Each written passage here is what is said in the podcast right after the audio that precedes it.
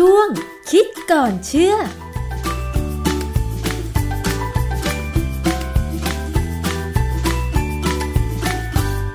พบกันในช่วงคิดก่อนเชื่อกับดรแก้วกังสดานนภัยนักพิษวิทยาและดิฉันชนะทิพไพรพงศ์นะคะ มาคุยกันต่อค่ะเกี่ยวกับเรื่องของความเชื่อ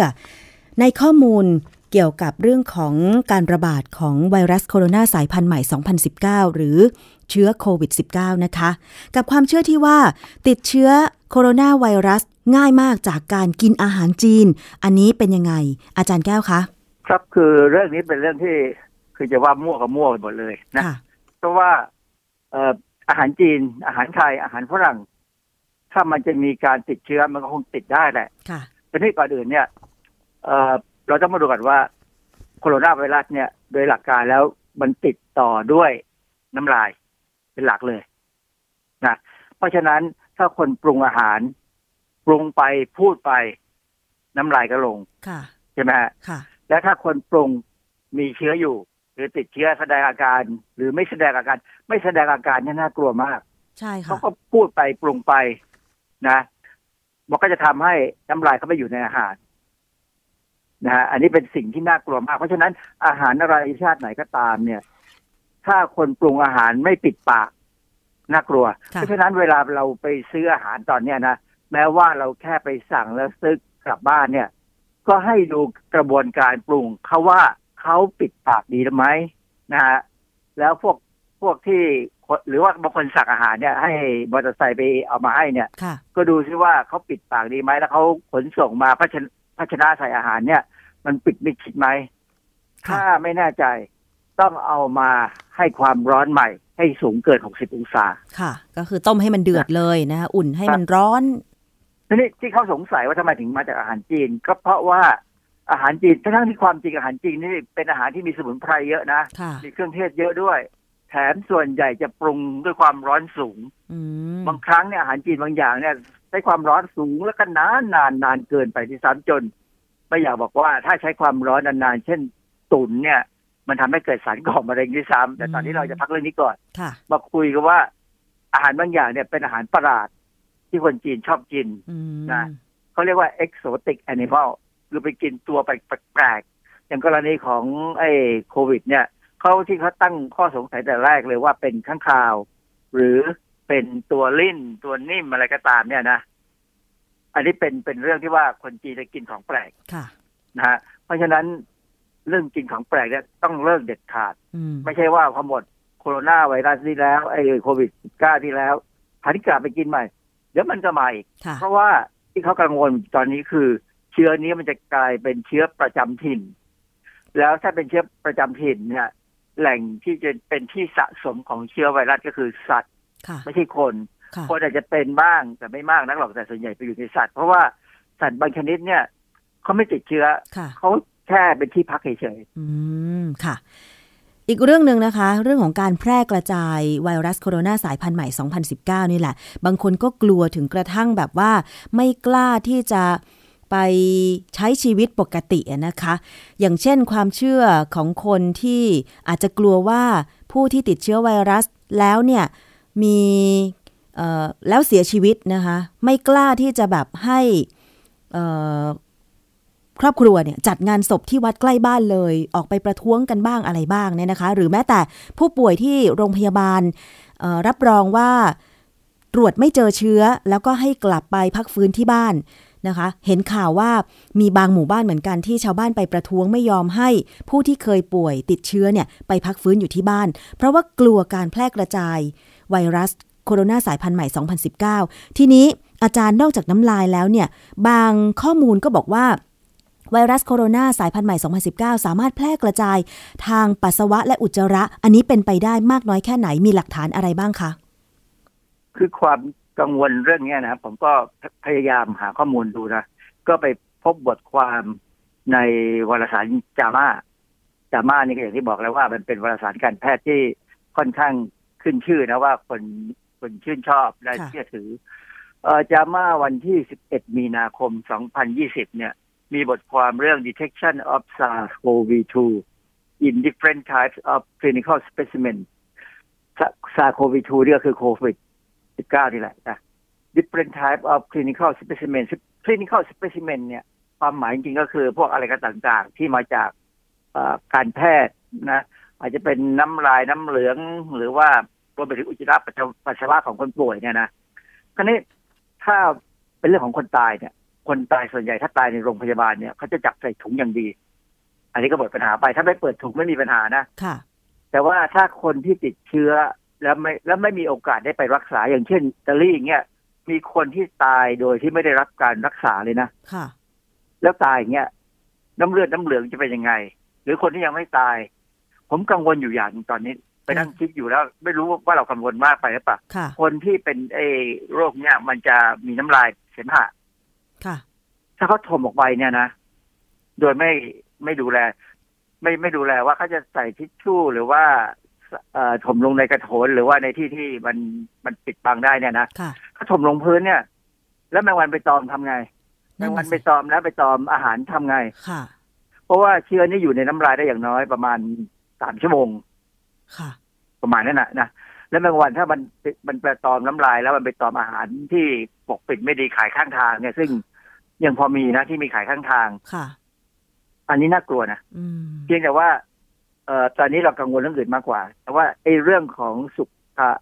อนามัยพวกเนี้ย จริง ๆ แล้วยังต้องเคร่งเคร่งอยู่นะอย่าปล่อยปะละเลย ผมถึงบอกไปว่า ถ้าซื้ออาหารมากินทำยังไงก็ตามเนี่ยทำให้อุ่นใหม่ได้ให้ดี ให้มันร้อนเกิน 60 องศาไปก่อนนะฮะ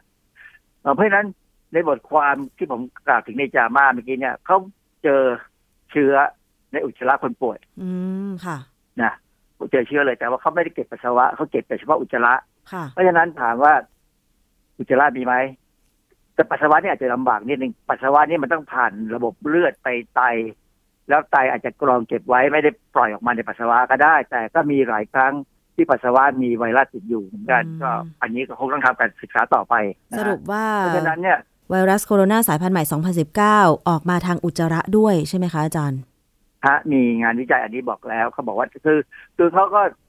จับเชื้อโดยตรงเลยโควิด -19 นี่แหละมันออกมานะฮะแต่โอกาสน้อยนะคะ ที่ว่าเราจะไปสัมผัสอุจจาระยกเว้นว่าจะมีมแมลงวันไปตอม แล้วก็มาตอมอาหารของเราใช่ไหมคะอาจารย์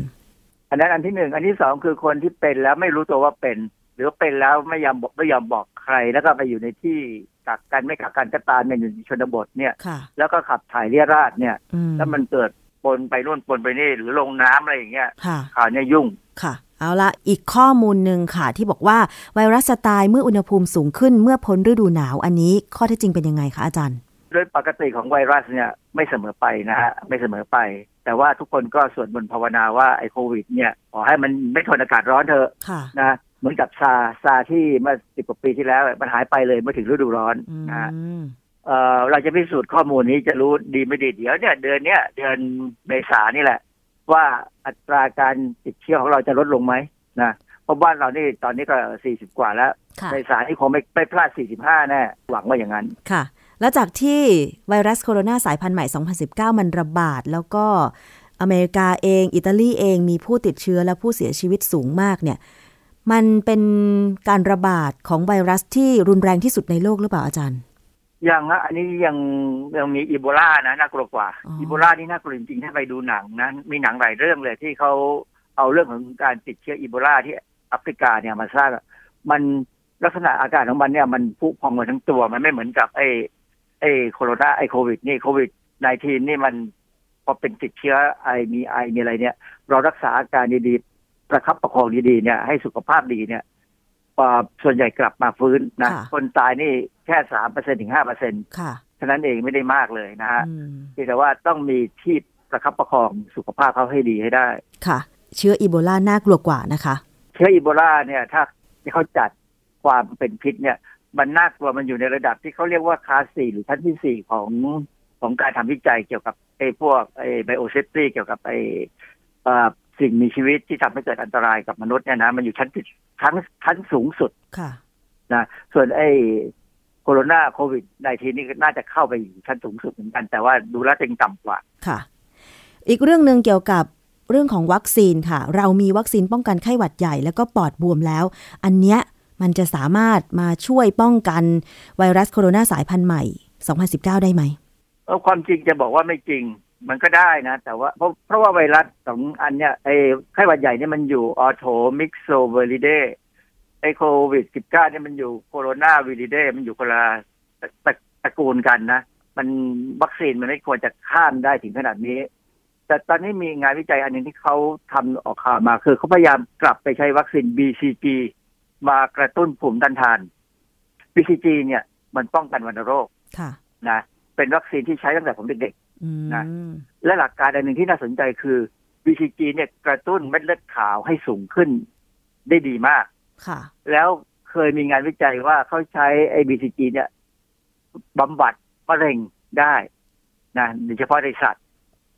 เห็นงานวิจัยเนี่ย ชัดเจนเลยว่าเขาทำให้วัวเนี่ย ตามันเป็นมะเร็งค่ะจนจะตายอยู่แล้ว จนตาเละเลยนะ แล้วเขาก็ฉีด BCG ไปรอบๆตาวัวค่ะตอนนั้นเนี่ยไม่กี่ไม่กี่อาทิตย์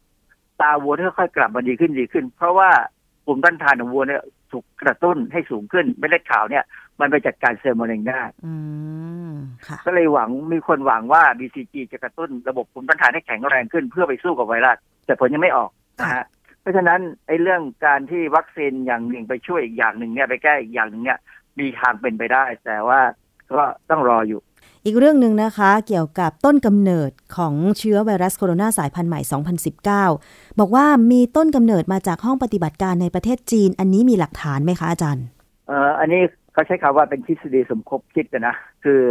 จีนว่าอเมริกาอเมริกาว่าจีน แต่ความจริงไม่ใช่เฉพาะจีนหรืออเมริกานะ ที่มีห้องปฏิบัติการที่น่ากลัวอือฮึมันมีหลายหลายประเทศเลยนะ ที่มีห้องปฏิบัติการเกี่ยวกับการติดเชื้อระดับสี่ที่ผมว่าไปแล้วเนี่ย คือในอเมริกาเนี่ย CDC หรือสถาบันเกี่ยวกับการป้องกันการติดเชื้ออะไรก็ตามเนี่ยนะ CDC นี่เป็นเป็นระดับใหญ่มากและเป็นระดับที่ทันสมัยที่สุด ในโลกเลยก็ว่าได้เนี่ยเขามีระดับหนึ่งสองสามสี่ถ้าใครเคยไปดูหนังเรื่อง Outbreak เนี่ยซึ่งนานพอสมควรเนี่ยเขาจะตอนเริ่มต้นต้นเรื่องเลยเนี่ยเขาจะอธิบายเลยว่าระดับหนึ่งคืออะไรสองสามคืออะไร ระดับสี่เนี่ยคือระดับท้ายซึ่ง เอ่อพวกไวรัสต่างๆ พวกที่น่ากลัวน่ากลัวเนี่ยเอดเอิดเนี่ยจะอยู่ เพราะเอดส์อยู่ระดับสามค่ะส่วนพวกไออีโบลาพวกโคโรนาไวรัสจะอยู่ระดับเนี้ยคราวนี้เผอิญอู่ฮั่นเนี่ย มันมีห้องปฏิบัติการของจีนระดับนี้ด้วยค่ะทฤษฎีสมคบคิดก็บอกว่าอาจจะหลุดมาก็ได้อืมแต่ว่าเราก็เคยมีทฤษฎีแบบเนี้ยกับไออีโคไลที่ทำให้เด็กติดเชื้อจนตายได้ค่ะก็หาว่าหลุดมาจากแลบของอเมริกานี่แหละ อะไรแบบเนี้ยนะค่ะคือทฤษฎีพวกนี้ไม่มีหลักฐานหรอก เพราะว่าเพราะว่า รัฐบาลพวกนี้เก็บหลักฐานเงียบอยู่แล้วเขาไม่ปล่อยหลุดมาหรอกนะฮะอืมอืมก็เป็นแค่ความคิดค่ะ อีกเรื่องหนึ่งนะคะเกี่ยวกับความเชื่อ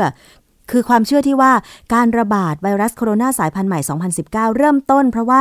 คนกินซุปค้างคาวอันนี้มีหลักฐานไหมคะอาจารย์ มันมีหลักฐานว่าคนกินข้างคาวจริง ๆ นะ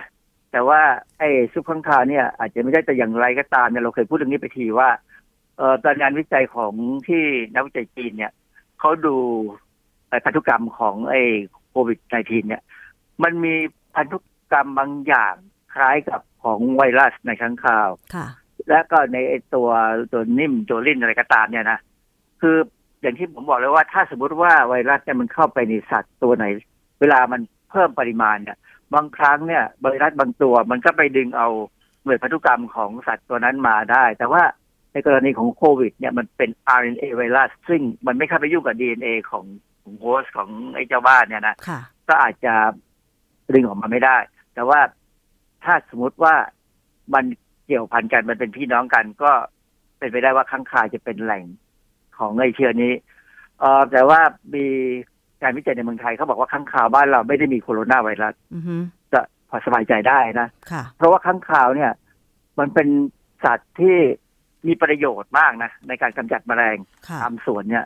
ถ้าเราไม่มีข้างคาวเนี่ยสวนเราจะแย่นะฮะเพราะฉะนั้นก็ยังโชคดีที่ว่าข้างคาวบ้านเราอาจจะไม่มีโคโรนาไวรัส แต่แน่ๆข้างคาวในถ้ำมีเลดีนะมีไวรัสไอ้ที่ทำให้เป็นโรคพิษสุนัขบ้านะค่ะเพราะฉะนั้นเพราะฉะนั้นใครเข้าถ้ำลึกๆเนี่ยต้องระวังพวกนี้เขาต้องส่วนใหญ่เนี่ยคนที่เข้าถ้ำเนี่ยเขาจะต้องฉีดไอ้วัคซีนป้องกันหมาบ้าอะไรหรือว่าอย่างอื่นเนี่ยเข้าไปด้วยถึงจะค่ะปลอดภัย